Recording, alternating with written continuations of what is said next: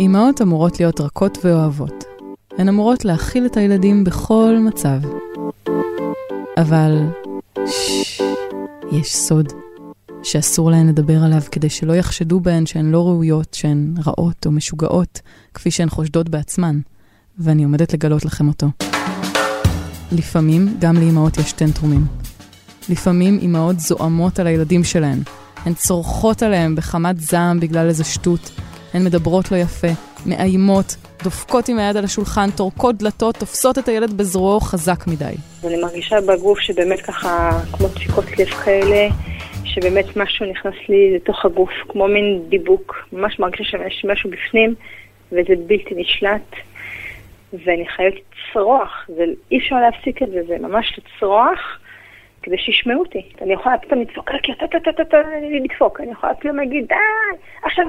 אני יכולה פתאום לזרוק איזה, לא יודעת, פעם שעברה זרקתי חבלת טושי מהרצפה, סתם רק כדי שישימו לב שצעקתי, כאילו הם לא שומעים אותי. אני אומרת לעצמי, כאילו, הרבה משפטים, די, תפסיק, ואני לא מצליחה להפסיק. די, די, די, די, ואני לא מצליחה להפסיק. ואני רואה אותם, אני יכולה לראות אותם אפילו בוכים, או מפוחדים אפילו, וזה לא מזיז לי, אני פשוט כרגע, יש לי צורך שמישהו יבין אותי, מישהו יהיה איתי, וזה פשוט לא עובר. זאת אליאנה. זה לא השם האמיתי שלה. להרבה אמהות קשה מאוד לדבר על הדברים האלה בגלוי, כי הזעם שהילדים מעוררים בהן מבהיל אותן, מבייש אותן, מעורר בהן רגשות אשמה איומים. הן מרגישות בודדות ברשעותן, בכישלונן ובפגמים שלהן, כי על הזעם הזה כאמור לא מדברים. בדיוק בשביל זה אנחנו כאן היום, כדי לדבר על זעם אמהי. מה זה? מה גורם לו? למה הוא מובחן מזעם שאבות לפעמים מרגישים כלפי הילדים? מה החלקים האישיים בזה ומה הפוליטיים? ומה קרה לזעם האמהי בזמן האחרון, מאז שפרצה המגפה העולמית? רמז, הוא לא פחת. יהיו כאן אמהות אמיצות שישתפו בסיפורים אישיים, מדריכות הורים ומטפלות שיסבירו מאיפה הזעם מגיע ומה אפשר לעשות כדי לצמצם אותו ולהתמודד עם האשמה שהוא מעורר. נקבל טיפים ועצות, והכי חשוב, נלמד שזה נורמלי לגמרי. אמהות, אתן לא משוגעות. אני נועה לימונה. עיתונאית, כתבת ההורות והמשפחה של עיתון הארץ, וכותבת הטור הורי נבוכים. ואתם מאזינים ל-La Familia, פודקאסט המשפחה של עיתון הארץ.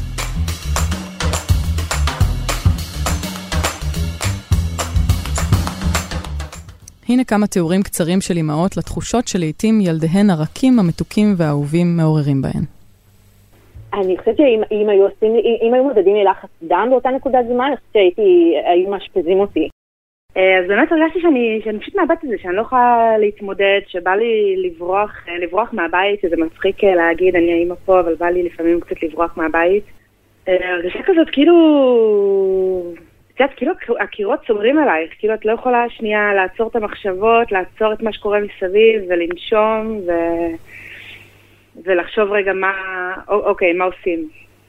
רננה לוטם אופיר, בת 41, אמא לשתיים מתל אביב, מטפלת בגישת פנטרי ומכינה נשים ללידה בגישת היפנוברתינג, מתארת כך את הזעם האמהי שלה.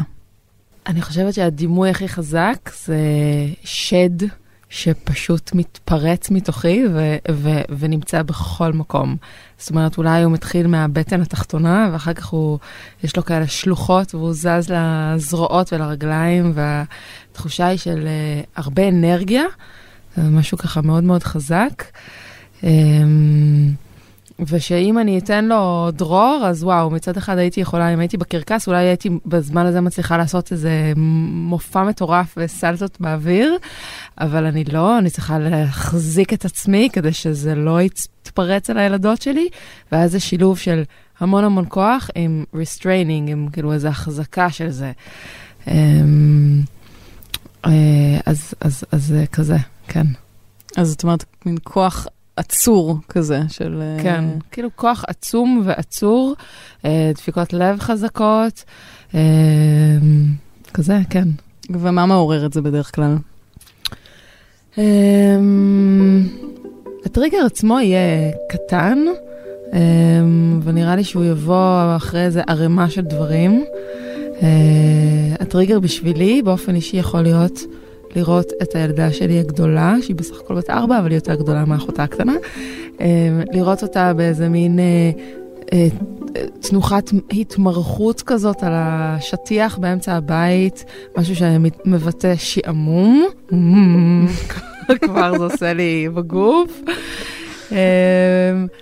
וזה יכול להיות בניגוד נגיד למצב שאני רוצה לעשות מלא דברים, אני רוצה לצאת, בואי נלך, נבלה, נקרא את העולם, לא יודעת מה, אני אגלה לך את האוצרות, והיא מבחינתה רוצה רק לנוח ולמולל את החולצה שהיא אוהבת ולבהות באוויר, והניגוד אנרגיות הזה יכול פשוט לפוצץ אותי מבפנים. ואם זה יישב על הרמה הקודמת של כבר עשיתי מלא דברים וכבר, לא יודעת, אולי איזה חוסר קשב לצרכים שלי, שככה סחבתי במהלך היום, אז זה יכול לבוא יותר להתפוצץ על זה, כן. ומה זה פיצוץ? כאילו, מעבר למה שאת מרגישה בגוף, איך זה יוצא חוצה? פיצוץ שהוא, כאילו, פיצוץ זה קיצוני, זאת אומרת, זה לא משהו שאני מגיעה אליו לשמחתי הרבה. חייבת לומר שהקורונה התגירה אותי יותר מהיום-יום הרגיל. ופיצוץ, אני אתן לך דוגמה, זה נגיד איזו סיטואציה כזאת שהתחילה ככה, ואני נורא רוצה כבר שנלך ונעשה דברים, ומציעה להרים וגבעות, ומדמיינת אותנו כבר, לא יודעת מה, יושבות בים באיזה פיקניק כיפי, או רוכבות על אופניים לעבר השקיעה, ואיזה כיף יכול להיות, והיא פשוט לא מתייחסת אליי, ולא רוצה לעשות כלום, ואני כזה, אוקיי, בסדר, אני לא רוצה לעשות כלום, אז אני אלך לחדר, ואני אהיה שם לבד, וטוב, לא, אני אכין את האוכל שלנו, ובסדר, סיר, אני כבר מתחילה לעשות את כל הפעולות שאני צריכה לעשות, מלא אנרגיה מיותרת, ואז איזה מילה, היא אומרת משהו, לא יודעת מה, אני מחליטה לא, אני צריכה להירגע. אני תופסת את עצמי בזמן, לא, זה לא עובד ככה. אני אלך לחדר ואני ארגע. ושתי הילדות נשארות בסלון, ואני יודעת שזה לא ייגמר טוב, והיא מתחילה כבר לבעוט כזה באחותה הקטנה עם הרגליים, בעדינות, אבל אני הולכת כי אני צריכה להירגע. ואני שוכבת על המיטה, ואני מנסה לנשום ולהרפות, ואז אני שומעת צרחות, ואני באה ואני מתפרצת, כאילו זהו. בא לי לצוק רק מלשמוע את זה. כן. ואני מתחילה, את לא תחביצי לאחותך הגדולה, בבית הזה לא מרביצים. ומתחילה לצעוק, אבל זה צעקות שבאות מבפנים, זה לא איזה משהו, לא אימא נורמלית באותו רגע, זה מרגיש שהאש פשוט מתפרצת, ואני לוקחת אותה, ואני שם אותה בחדר שלה, ועד שאת לא תדעי לשחק ביחד, את תהיי בחדר, מי שלא, והיא מסתכלת עליי באיזה מין הלם, והילדה הקטנה בוכה את החיים שלה, ונשבר לי הלב לרסיסים, וזהו, הלכתי לאיבוד, ומשם כבר האשמה והבושה כבר כיסו את הבית. שמה, שאת אימא גרועה. כן, איך אני, מה אני עושה להם? מה אני עושה? מה זה, כאילו התחושה של לצאת מדעתי, זאת ממש תחושה פיזית, שכאילו יצאתי רגע ממני, אני כבר לא אני. ב-1998 פרסמה הסופרת האמריקאית אין למות מאמר בשם כעסה של אם, תיאוריה ומעשה. בוקר אחד, לא מזמן, ניסיתי להיזכר אם רק איימתי על הבן שלי שארדים את חיות המחמד שלו, או שהצהרתי שלא יעשה דבר להערכת חייהן אם יתחילו לגבוה ברעב עקב הזנחה מתמשכת מצידו. היא כתבה שם. היא הודתה גם שהשמיעה לו איומים גרועים מזה, וגם השליחה צעצועים שלו מהמרפסת, וגם צרחה עליו בזעם היום על כך שהוא מתעלם ממנה, וגם תרקה את דלת חדרו בעוצמה כה רבה עד שדברים שהיו על המדף נפלו. זעם אמאי הוא מונח עממי המתייחס למצבים שבהם אמאות נורמטיביות מרגישות שהן יוצאות משליטה נוכח התנהגות מסוימת של ילדיהן. מור קציר, אמא ל4 ילדים בני פחות מ7 ומנחת הורים במקצועה, מפרטת. זעם אמאי זה המקום הזה שאנחנו עומדים לרגע ובבת אחת נעשינו חם ואנחנו נשים אדומים ומרגישים באמת את הדופק עולה ואת התסכול ואת היד מתכווצת מרוב עצבים. זה בדרך כלל נגרם מחוסר אונים עצום שאנחנו חווים, שיש משהו שאנחנו רוצים שיקרה והוא לא קורה, הוא לא מתממש. הילד לא מוכן לקום להתלבש, לא מוכן להיכנס להתקלח, עומד מחוץ לאוטו בחום של אוגוסט ולא מוכן להיכנס ולהתחגר בכיסא. זה פשוט תוצר של חוסר אונים עצום, של המקום הזה שבו מה שאני רוצה שיקרה, פוגש את מה שהילד רוצה שיקרה, ואנחנו נתקעים. כן. ואנחנו עומדים ואומרים, אני לא יודע מה לעשות, אז כל האוטומטים קופצים, כל האוטומטים האבולוציונים שלנו שמחפשים ליישר את המצב, לסדר, אז הם באים לתקוף, אבל זה הילד שלנו, אנחנו נתקעים. כן. כי אין לי כוונה לתקוף את הילד שלי, ואף אחד לא רוצה להגיע למקומות שבו הוא גורר ילד בכוח, או כל מיני כאלה, אבל זה מה שהמוח שלנו צועק לעשות. ואת אומרת... שזה... כן, ואת אומרת, זה קורה. זאת אומרת, זה קורה להורים. זה קורה להורים, זה קורה המון להורים, זה מעורר גם הררים של בושה, אז הם גם לא מעזים לדבר על זה. אם אתה לא מדבר על זה, אתה לא יכול לדבר על מה אפשר לעשות במקום. אתה לא יכול ללמוד דרך פעולה שאולי לא תהיה מושלמת, כן? כי בכל זאת אנחנו זועמים ויכולת התגובה המאופקת והמחילה שלנו נעשית מוגבלת בעקבות. כשאנחנו מאוד מתוסכלים, קשה לנו לפעול בצורה מוסדרת ומודעת. כן. אבל אם דיברתי על זה, ודיברנו על מה כן, ועל איך כן אני יכול לשרוד כזאת סיטואציה במינימום נזק, אני אקרא לזה ככה, אז כן. סיכוי שבפעם הבאה שאני אתקל באותו מצב אני אוכל לעשות את זה, גדל פי מיליון. אבל עם כל מה שנשארתי איתו זה מלא רגשות אשמה ובושה. אני לא מוכן לדבר על זה. אני לא מאמין שזה קרה לי, ואיזה מין אמא אני, איזה מין הורה אני, שהתנהגתי ככה, אז זה יקרה שוב בוודאות. אבל לפני שנסתכל יותר לעומק על זעם אימהי, בואו נדבר לרגע על זעם בכלל. נועה שפר, עובדת סוציאלית קלינית, מסבירה. אז כעס הוא רגש, כמו כל שאר הרגשות. לא הייתי רוצה להגדיר אותו כחיובי או שלילי, הייתי רוצה להגיד שהוא טבעי, שהוא נורמלי. כעס הוא גם הכרחי.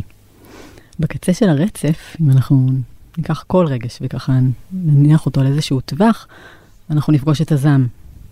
בצד השני אולי נפגוש עצבנות קלה. כן? זה איזשהו רצף של כעס. איפה אנחנו פוגשות כעס? מה מעורר אותו?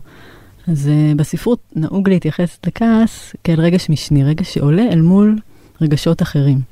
זה יכול להיות רגשות שקשורים לתחייה, לקנאה, לערך עצמי נמוך, כל מיני דברים באזורים האלה שעוררו את הכעס כתגובה. לפעמים הרגשות האלה יהיו קשורים למקומות יותר כואבים ומורכבים בעבר שלנו, ואז גם הכעס בתורו יהיה עוצמתי יותר וילך לכיוון הזעם. ולפעמים לא. לפעמים הוא יהיה שייך לאזורים באמת יותר ככה קלים לעיכול. כמה מילים על כעס הורי.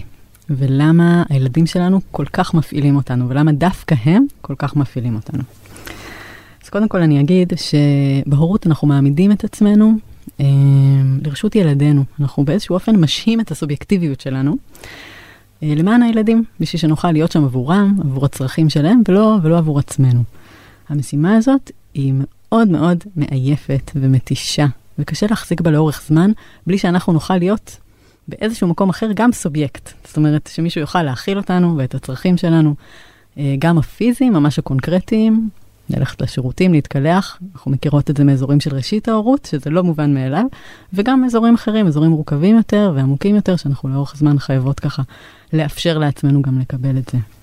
אולי באמת ניקח דוגמה לחוויה נקודתית שמאוד נורמטיבית, שהילד לא רוצה לא יודעת, שאמא תקלח אותו, הוא רוצה שאבא יקלח אותו. וכל זה אחרי יום ארוך ומתיש, שאמא בילתה איתו מבוקר ועד ערב. אגב, חלום שלי שהילד יעדיף את אבא שלה. מוזמנת אליי. בבקשה, כך. מוזמנת אליי. נניח שלאותה אמא יש אישוז מורכבים עם הנושא של דחייה. כן, מהעבר שלה, אם זו דחייה חברתית, או משהו שככה היה בתוך הדינמיקה של מערכת היחסים של הבית, ללא ספק, חוויה שכזאת תיפול על המשבצת הזאת, אם זה דבר שהוא לא מעובד, והוא בוודאי אם הוא לא מעובד ולא מודע, דבר הזה יכול לעורר כעס בעוצמה גבוהה, היינו זעם, שלא בהכרח יצא באותה נקודה, באותו רגע, אבל הוא יצטבר כלפי הילד הספציפי הזה, הוא בכלל יעלה ככה את מפלס המים בכוס, והם ישפכו בזמנם. אז רגע, למה אנחנו מדברים על זעם אימהי ולא על זעם הורי? כי לזעם של אימהות יש כמה מאפיינים ייחודיים.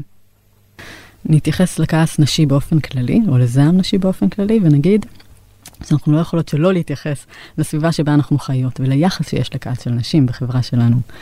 אז גם ברמה הפרטית, אם אנחנו נשמע על אישה כועסת, אז אנחנו בדרך כלל נפגוש תיאורים של אודות אישה היסטרית, אישה...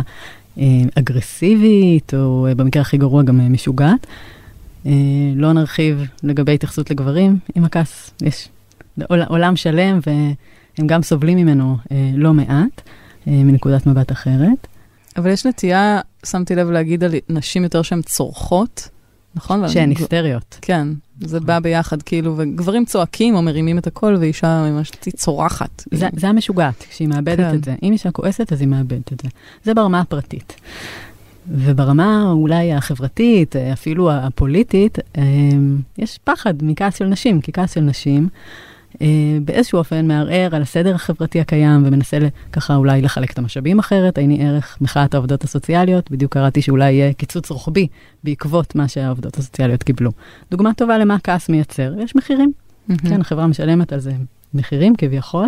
החברה שאנחנו חיים בה מתייחסת אחרת לזעם נשי ולזעם גברי.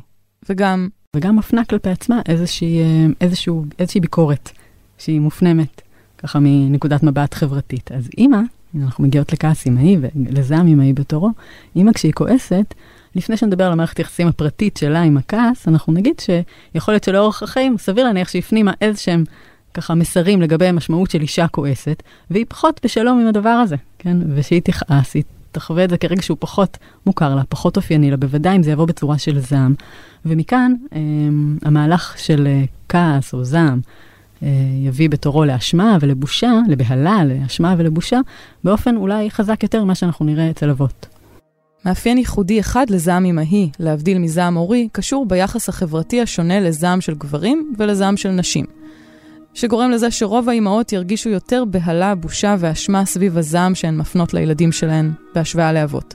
ויש מאפיין נוסף. דיברנו עכשיו על זווית אחת שאפשר להסתכל על זה, וזווית נוספת שנוכל להסתכל על זה היא דרך העיניים של העומס הנפשי והקושי לבסט רגשות, כשאנחנו במצב של עומס נפשי ושל מוצפות. אנחנו יכולות להסתכל על הקורונה, אבל בכלל, אם נסתכל על רוב משקי הבית בישראל, לרוב נשים מחזיקות את רוב מטלות או משימות גידול הילדים, והדבר הזה, העומס הנפשי שזה מביא, הוא לא מתנקז בקלות. חופשה של סוף שבוע או של שבועיים, היא לא זאת שתעשה את ההבדל ותאפשר למפלס המתח או העומס הרגשי לרדת. ואנחנו מדברות על זה בהיבט של ויסות רגשות, כי כשאנחנו באות במגע עם כעס או עם כל רגש אחר, כשאנחנו כבר מוצפות לכתחילה ונמצאות באיזשהו עומס, יהיה לנו הרבה יותר קשה לווסת משמע, לנהל את הרגשות שלנו, להגיב בהתאם לסיטואציה, ולא בצורה שאולי לא קשורה לסיטואציה עצמה, אלא לדברים אחרים שאני נושאת איתי. בספטמבר 2019 התפרסם בניו יורק טיימס חיבור בשם הזעם שאימהות לא מדברות עליו. המחברת, מינה דובין, כתבה על החוויה האישית שלה בנושא הכעס שבנה הפעוט מעורר בה. היא זכתה לתגובות זוהמות לא פחות בטוויטר, חלקן כינו אותה אימא לא ראויה, ויחד עם זה היא קיבלה לדבריה גם מאות מיילים מאימהות שהודו לה על כך שנתנה סוף סוף כל החוויה שהן מתמודדות איתה. כדרכן של תגובות לכתבות, פרץ המיילים הפך עט לטפטוף עד שפסק לגמרי. אלא שאז הגיעה הקורונה, ובתחילת החודש פרסמה דובין מאמר נוסף, ובו סיפרה שתיבת המייל שלה החלה להיות מוצפת שוב במכתבים מאימהות שקראו את המאמר שלה מהשנה הקודמת. נראה שהמשבר העולמי היה טריגר גם לזעם אמאי. בידוד חברתי, היעדר תמיכה, התמודדות עם רמות גבוהות של חרדה ולחץ, כל אלה התגברו מאוד לאחרונה.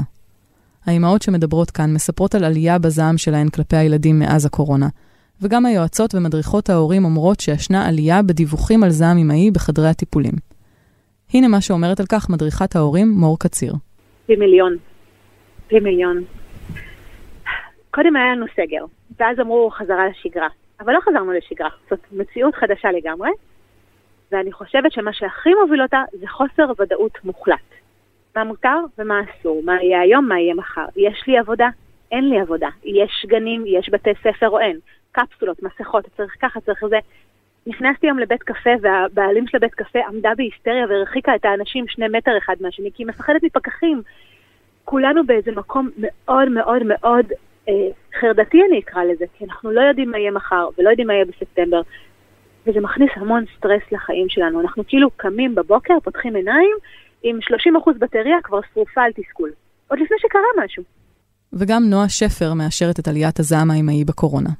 כן, אז זאת אומרת שממש בקליניקה שלך יכולת לראות השפעה של הקורונה. חד משמעית של מפלס גבוה של עומס רגשי, שהוא בתורו מייצר עוצמות רגשיות, בין השאר גם התקפי זעם, אבל לא רק. אז התקפי הזעם מתגברים בזמן הסגר, בהחלט. אנחנו עדיין שם בעצם, נכון? אנחנו לא... במידה מסוימת אנחנו עדיין שם. מי שחוסר ודאות קשה לו במיוחד, מי שחרד לבריאותו, לבריאות הקרובים, לא. לגמרי שם. מי שהבידוד החברתי הוא זה שככה הקשה עליו, אולי היום נמצא במקום טיפה אחר, אבל זה גם מאוד דינמי, והסגר נמצא לפתחנו יום-יום, זאת אומרת, הוא ממש מאיים עלינו. אז בהחלט אנחנו עדיין שם, עברנו איזשהו פיק, ואולי יש עוד איזה פיק לפנינו. הדברים מקבלים גיבוי ממחקר חדש שנערך באוניברסיטה העברית, ותוצאותיו מתפרסמות כאן לראשונה. החוקרים, דוקטור דנה ורצברגר, פרופסור מאיה תמיר ופרופסור אריאל כנף ונועם, ראיינו 288 הורים לאחר כ3 שבועות של סגר. 40% מהם דיווחו שמאז פרצה מגפת הקורונה, תדירות המצבים שבהם הילדים עוררו בהם רגשות שליליים עזים עלתה. למה? ובכן... כן, סליחה, אני שמה לילדים משהו בטלוויזיה כדי שהם יתפוס בשקט, ורגע, יאיה. ככה זה נשמע כשנועה גור הורוביץ מנסה לנהל איתנו שיחה כשהילדים בבית. יאיה, אני שמה... הלו? מה? הלו? היא אמא ל3 ילדים, בת 6, בן 3.5 ובת חודש וחצי, ולפני כמה ימים, אחרי השכבה שנמשכה שעות, היא ראתה פתאום 82 הודעות בוואטסאפ של הגן. כולם נכנסו לבידוד. כן, זהו, אני אתכן. ברור לך שאנחנו נשתמש בכל הקטע הזה עכשיו. הזעם האימהי התגבר מאז פרץ משבר הקורונה, קודם כל פשוט בגלל שהיינו סגורים ביחד עם הילדים ימים שלמים בבית, בלי אפשרות לצאת, להתאוורר, לפגוש אנשים, ומי שהמשיכה לעבוד אולי שמחה על מזלה הטוב שהייתה לה עדיין עבודה, אבל בואו נודה בזה, זה סיוט שאין כדוגמתו לעבוד כשיש ילדים קטנים בבית. הנה מה שנועה מספרת על תקופת הסגר. היה לי מורכב במיוחד, כי כל התנאי הפתיחה היו לא כל כך לטובתי, הייתי בסוף חודש 7, תחילת 8, משהו כזה. מצד אחד בעלי ואני היינו מאוד ברי מזל, כי אנחנו בין הבודדים שלא יצאו לחל"ת, ומצד שני, שנינו עבדנו מהבית, ולשנינו היו המון... זאת אומרת, יום העבודה היה רגיל, רק שבדרך כלל אני במשרד, בלי שאני צריכה לנגב ישבנים ולהפריד ריבים ולעשות מיליון ואחת דברים אחרים, אבל המשימות נשארו אותן משימות, והיו לנו ימים מאוד מאוד עמוסים. הילדים הוציאו אותנו מדעתנו. אני הייתה מאוד עייפה בהיריון מתקדם, הייתי צריכה להפיק את המשימות לעבודה, ותוך כדי להפיק את הילדים, להכין 3 ארוחות ביום, ולנסות שהם לא יהיו כל היום מול המסך. כן ניסיתי שיהיה איזשהו ערך מוסף לכל הדבר הזה, בסוף הפתרון היה תמיד לתקוע אותם מול המסך, אז גם היו המון המון רגשות שם, פלוס כל ה... הודעות וואטסאפ מהקבוצות של הגן של, היי, אני עושה יצירה מראש שואלת משומשים, וכן, ואנחנו עושים קאפקייק, וכן, אנחנו יצרנו את החלל החיצון עם בריסולים, וזה עוד יותר תורם לך לרגשות האשם הזה שאת לא עושה כלום עם הילדים שלך, והם בבינג של סמי הקבאי כבר שבועיים. אז זה, והעומס של המשימות והבלגן בבית, ובכלל החרדה כללית מהמצב, וזה שאין עזרה מהסבים והסבתות, אז על כל זה התלבשו לי גם הריבים שלהם והצעקות שלהם, ואני הייתי הרבה יותר חסרת סבלנות. אני חושבת, גם אמרתי לבעלי שאחרי שהסגר ייגמר, אנחנו צריכים לעבור דירה, כי פדיח אותי להסתכל על הצפנים בעיניים, כי הם חושבים שאני מטורפת. הם בטח כל הזמן שומעים אותי צועקת.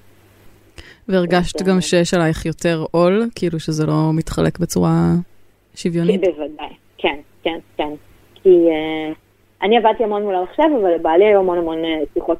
באופן כללי, אני חושבת שאני יותר פעילה בהתנהלות מולם, ובטיפול בהם, מעבר לזה שאני גם זאת שהכינה את כל הארוחות, זאת אומרת, ועצרה את כל היום שלה כדי ללכת, לא יודעת, לשבת איתם בכל זאת איזה חצי שעה, לנסות לעשות איתם איזושהי יצירה, או לא יודעת, או כל מיני דברים כאלה. בעלי רוב היום היה בשיחות זום, אני לפחות לא היו לי שיחות זום, הייתי כל היום עכשיו במיילים, אבל לפחות לא היו לי שיחות עם אנשים, בני אדם, אז כאילו הייתי יותר זמינה.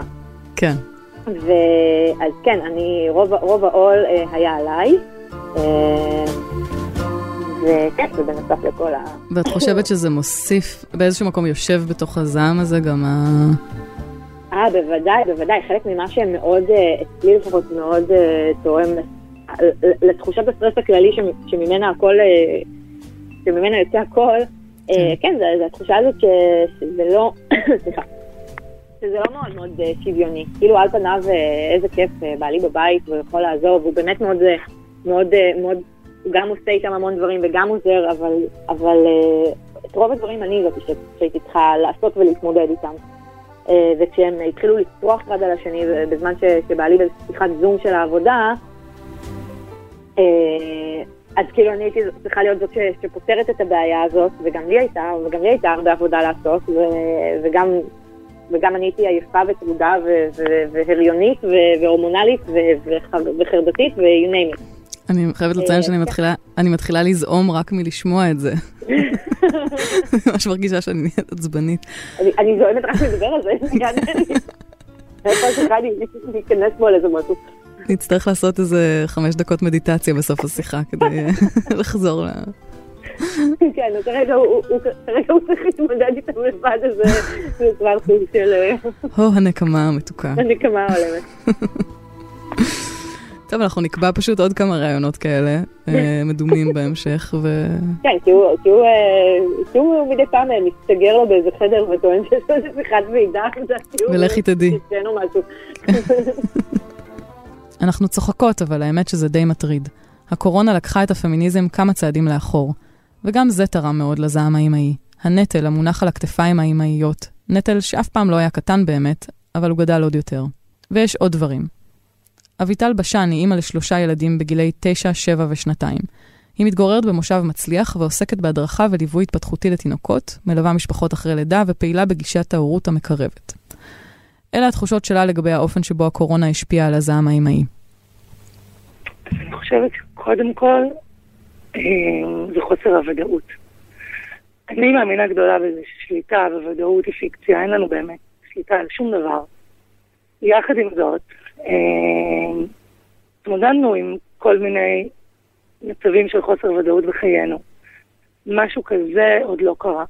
כבר יום בהיר אחד מדווחים על איזשהו וירוס שבעקבותיו כולנו צריכים להיכנס להסגר. ולא ידענו כלום. אוקיי, נשארים בבית, מה פתוח, מה סגור, מה מותר לראות, מה אסור לראות. המון שאלות, וגם המון מידע סותר, בעיקר מהתקשורת. וגם מה שלא היה סותר, היה פשוט מאוד מאוד עמוס. הגעגועים למשפחה, הגעגועים לעבודה, לשגרה, אני עובדת עם ילדים ותינוקות, זה היה לי מאוד מאוד מאוד חסר. אני זוכרת את הכמיהה הזאת של תנו לי לגעת, להרגיש, לדבר עם עוד אמהות, עם עוד אנשים, זה היה מאוד מאוד קשה, הגעגועים לעבודה ולשגרה.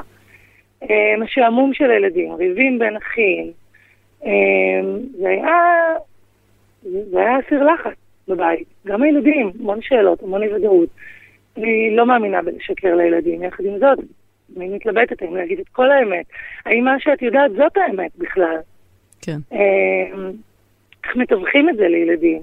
במקביל היה את כל עניין הלמידה מרחוק, שמאוד הקשתה על הניהול זמנים היום-יומי, במיוחד עם פעות, כאן בבית. גם המשאבים הלוגיסטיים, מחשב, טלפון, זום, דברים מאוד שכלל לא נתקלנו בהם מעולם.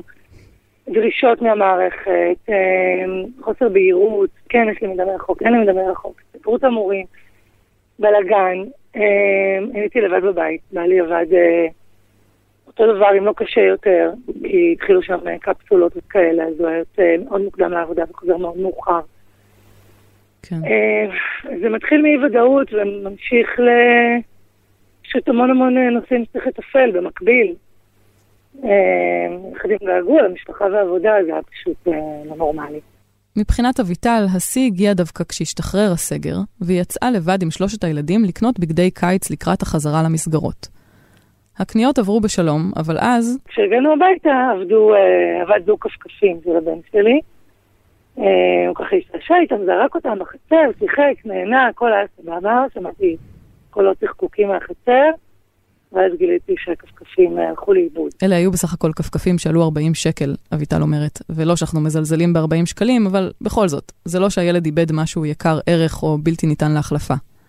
אבל אביטל התפוצצה עליו, צרחה וזעמה עד שהבן שלה אמר לה, אמא, אני אפילו לא שומע את הצעקות, אבל העיניים שלך נראות שחורות, שאת כועסת. האמירה הזאת ריסקה את אביטל, והיא מספרת שהסתגרה בחדר ובכתה נורא. היא הרגישה זוועה. זאת הייתה מבחינתה סתירת לחי שגרמה לה להבין שהיא צריכה עזרה. היא פנתה לבן זוגה ו... אמרתי לו שאני עומדת להשתגע, שקשה לי, ושאני לא אני, ושאני לא האמא שאני רוצה להיות עבור הילדים שלי. זה ממש שיחה קשה. שאני מלאה ברגשות השם, שאני לא מסוגלת יותר ככה.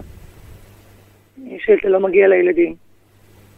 בן הזוג לקח מיד יום חופש, ואחר כך עבר לעבוד מהבית, ואביטל אומרת שעצם נוכחותו בבית שיפרה מאוד את המצב.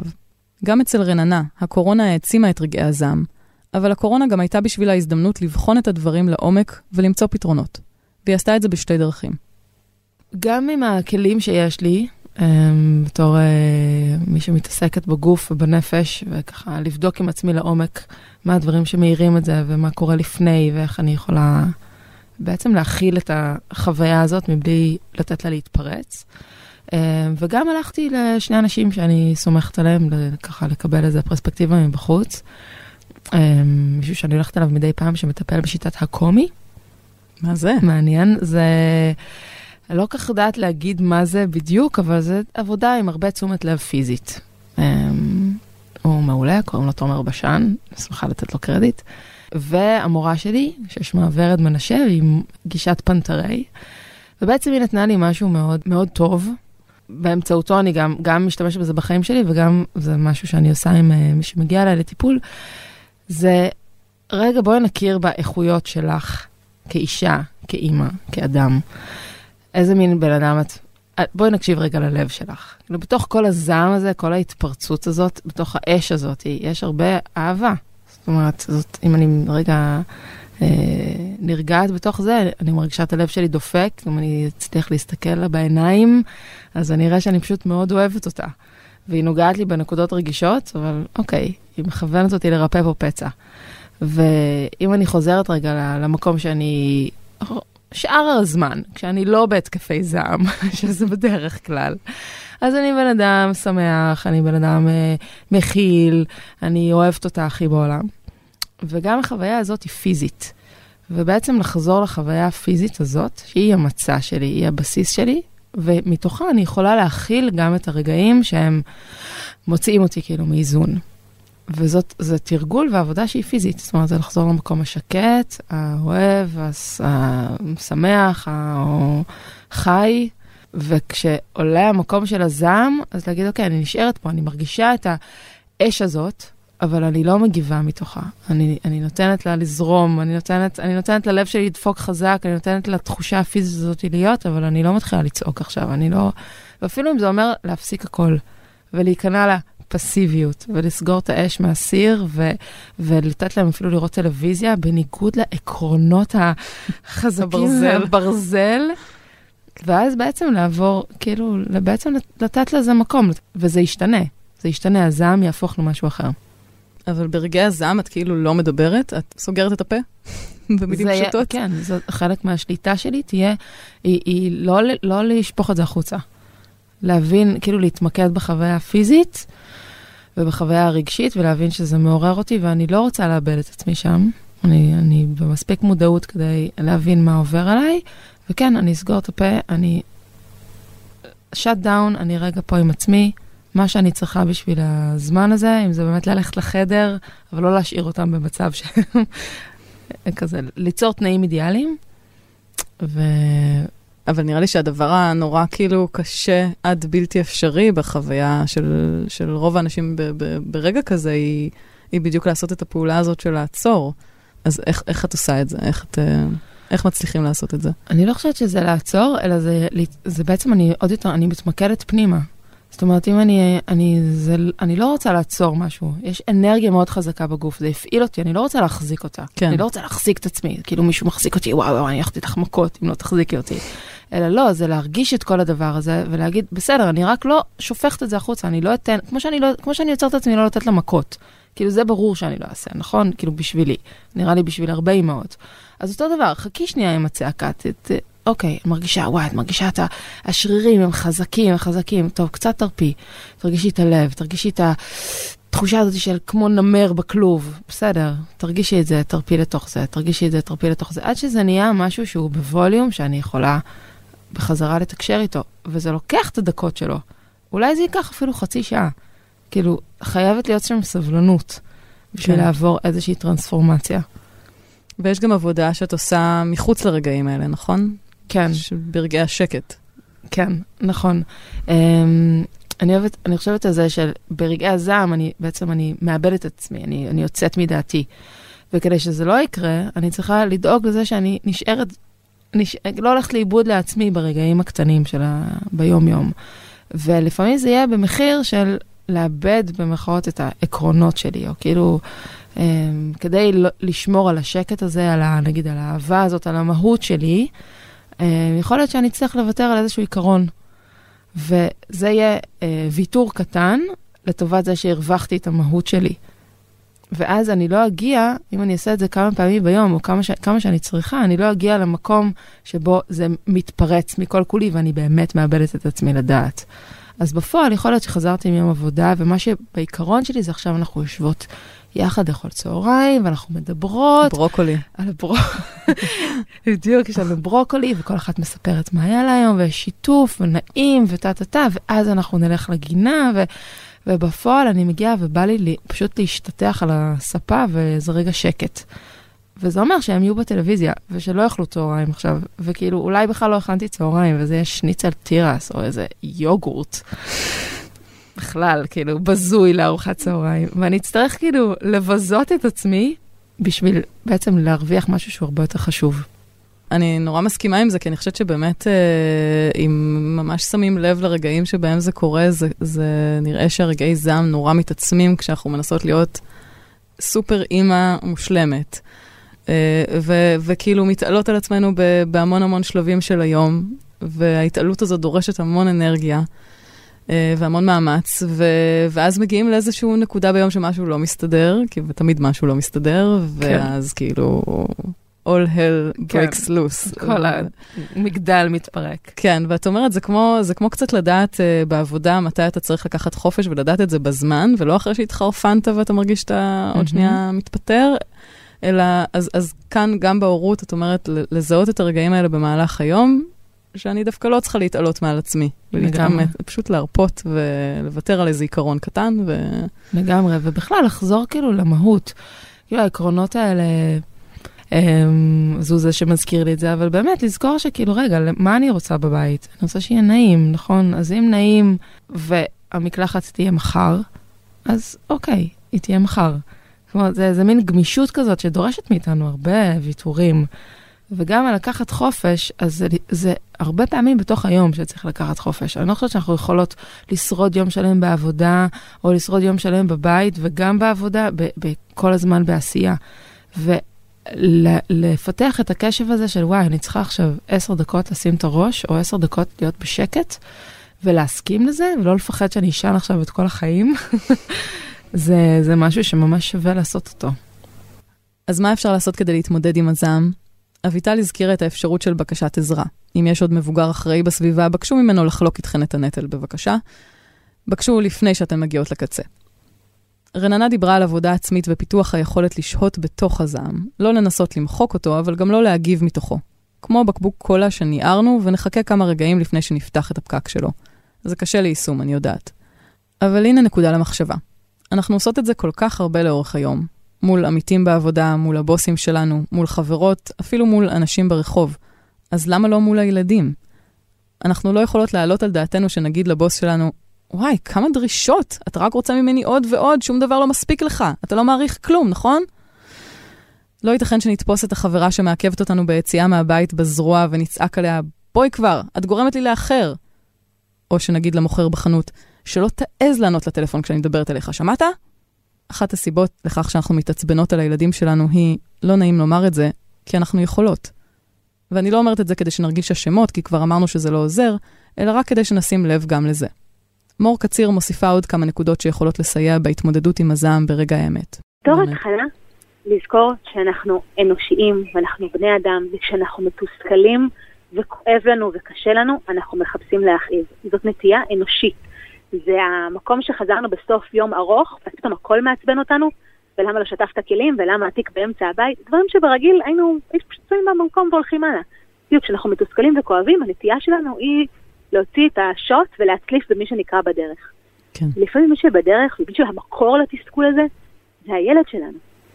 אז צריך שם מלא אמפתיה. קודם כל, לעצמנו. להיות מסוגלת לעמוד שם, לקחת נשימה עמוקה, ולצעוק אפילו, אוף, איזה מעצבן זה שלא אוספים את הלגו מהרצפה. עכשיו, זה נשמע, כאילו מה, אני מדברת עם עצמי? כן, אם אין מי שיהיה אמפתי אליי, אם אין מי שיחיל אותי, אם אין מי שיראה את הרגש ואת התסכול העצום שאני נמצאת בו, אני אעשה את זה עבור עצמי. זה אומר להגיד, אני צריכה רגע אחד להירגע ואני חוזרת. עכשיו, אני חוזרת הוא מאוד חשוב, כי אני לא רוצה להשאיר את הילד שלי לבד. אני צעמתי לו בסדר ואמא נעלמה. זה עושה חלל היקשרותי מאוד גדול, זה עלול להביא את הילד לרדוף אחריי בבכי, זה כי יוצר שם תסכול עצום את הילדים, הם צריכים לדעת שאנחנו נוכחים. זה יכול להיות לעצום עיניים, זה יכול להיות להתיישב, זה יכול להיות להגיד, אני הולכת רגע לשירותים, אני כבר חוזרת, לקחת רגע לנשום.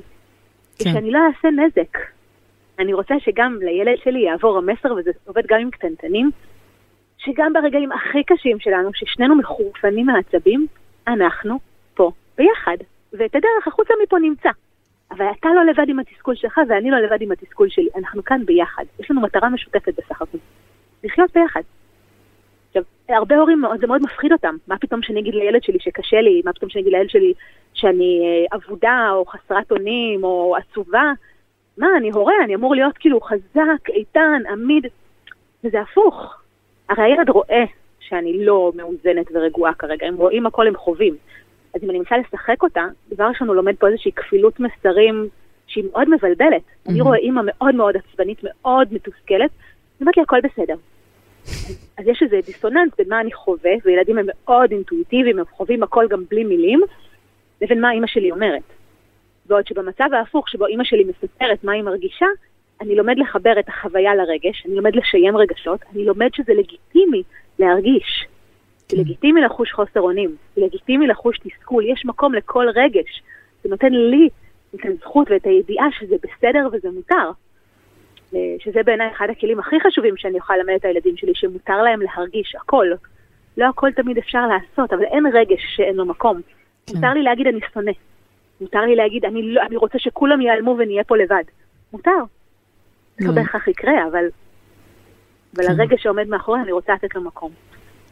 ולפעמים זה כל מה שצריך. כי כשאני עמוד שם, אני אגיד, הילד שלי, אני לחלוטין חסרת אונים, אני לא יודעת מה לעשות, וחם לי נורא. להיכנס לאוטו, אני אדליק את המזגן. והוא יסתכל עליי, והוא ישתוק שנייה. והוא יציע לי מה לעשות. אמא, אז בואי נשחק שאני ארנה, ואני מקפץ לתוך הכיסא, ואת תחגירי אחד, ואני אחגור שני. הוא יביא את הפתרון. לילדים יש פתרונות נורא יצירתיים, שעובדים בתוך עולם הדמיון והמשחק שלהם, שממשיכים את מה שהם היו בו באותו רגע לתוך המציאות שלנו, צריך לתת להם את האפשרות. ולפעמים לא, לפעמים הוא יישאר מתוסכל ואני ארגע ונמצא כבר את הדרך ביחד את הפתרון. אבל אם אני לא אקח את השנייה הזו לעצמי, אם אני לא אזכור שזה לגיטימי וזה מותר, מותר להתחרפן, מותר לעמוד שם ולהגיד, אני לא יודעת איך זה קרה לי. אז מותר להוציא את התסכול באופן מילולי, אבל בלי להפנות האשמות כלפי אף אחד, פשוט להגיד את מה שאנחנו מרגישות. חוץ מזה, אומרת לנו רננה, כדי לשכלל את יכולת האיפוק ולצמצם את רגעי הזעם מראש, צריך לפעמים להוריד קצת סטנדרטים בהורות. להרפות. לא לנסות להיות סופר אימא. אז נאחר טיפה. אז נאכל יום אחד לא בריא. לא נורא. אביטל בשן מיטיבה לתאר את הקונפליקט הזה בין סטנדרטים לשלום בית. כל הזמן יש את הקונפליקט הזה. האם אני צריכה להיות אימא ששומרת על השגרה, שהילדים שלה בטוחים, שהילדים שהולכים שם בזמן, שמקבלים מספיק שעות שינה, אוכל בריא וכולי. או האם הילדים שלי נהנים איתי, נהנים לחתחלת במטלות הבית למשל, אני משחק עם אמא, אז הם ילכו לישון קצת מאוחר ויקומו מוקדם ויהיו טיפה הפוכים, אבל לא נורא, העיקר שהייתה לנו חוויה טובה. כן. כל זה נע בין ה... מה זה אמא טובה בעצם? מה הופך אותי לאמא מספיק טובה עבור הילדים שלי? זעם אמהי, אומרות המטפלות ומדריכות ההורים, היא תופעה נורמטיבית לגמרי. כמובן, כדאי לסגל לעצמנו כלים להתמודד איתה, ויש מצבים שבהם כדאי גם לפנות לטיפול. נועה שפר נותנת כמה קווים מנחים בעניין הזה. אם אני סובלת מהחוויה הזו של הבושה ושל האשמה, וזה לא מניח לי, וזה מטריד את מנוחתי, שווה לפנות לעזרה, קודם כל. אין שום סיבה לסבול ולהישאר לבד עם תחושות כאלה קשות כלפי עצמי. זה דבר ראשון. במבט אובייקטיבי הייתי רוצה להסתכל על הילד, ועל סך החוויות שהוא חווה בקשר עם ההורה. אני אסתכל על המינון, על האיכות, על המינון של האירועים האלה, ועל איכות הקשר המתמשך. אנחנו נרצה לראות שילד חווה לרוב חוויות טובות עם ההורים שלו, שהוא צובר חוויות של סיפוק צרכים, של מענה לצרכים, שההורים שלו רואים אותו. מדי פעם יהיו כשלים, מה שאנחנו קוראים בפסיכולוגיית העצמי, כשלים אמפתיים. זה דבר טבעי, זה דבר מתבקש.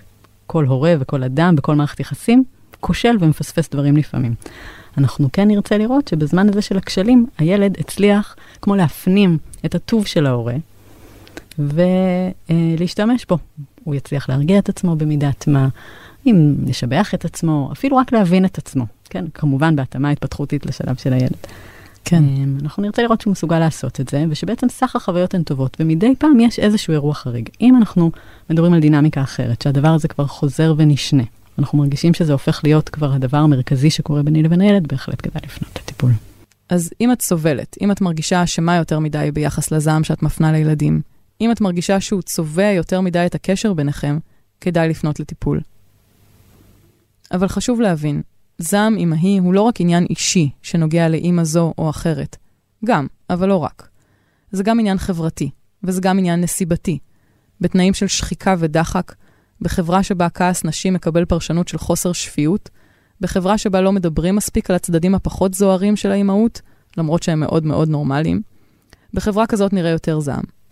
אז בין הפוסטים על עבודות יצירה משגעות שעשינו עם הילדים מניירות טואלט ונצנצים, חשוב שנדבר מדי פעם גם על הריבים, הצעקות והרגעים שבהם רצינו למרות לעצמנו את השערות. ועוד משהו. זעם הוא לא רגש ריק, וגם ממנו אפשר ללמוד. ואל תשכחו שמתחת לזעם מסתתרת אהבה עצומה ודאגה. אני אתן לרננה להגיד את זה.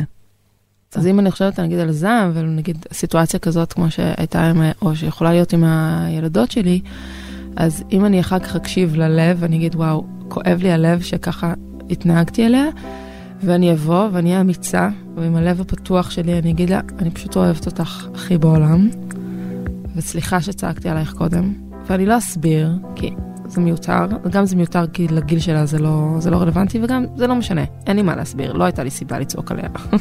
אז פשוט להגיד סליחה, ואני אוהבת אותך, ולתת לה חיבוק, וזהו, וזה יהיה הכי מרגש וקרוב, וזה מה שהיא תזכור.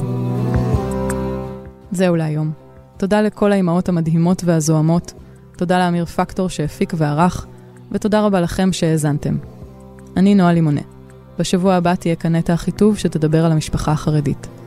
אתם יכולים להאזין לנו באתר הארץ או בכל אפליקציית פודקאסטים שחביבה עליכם, ונשמח אם גם תדרגו אותנו. שיהיה לכם סוף שבוע נעים ורגוע. להשתמע.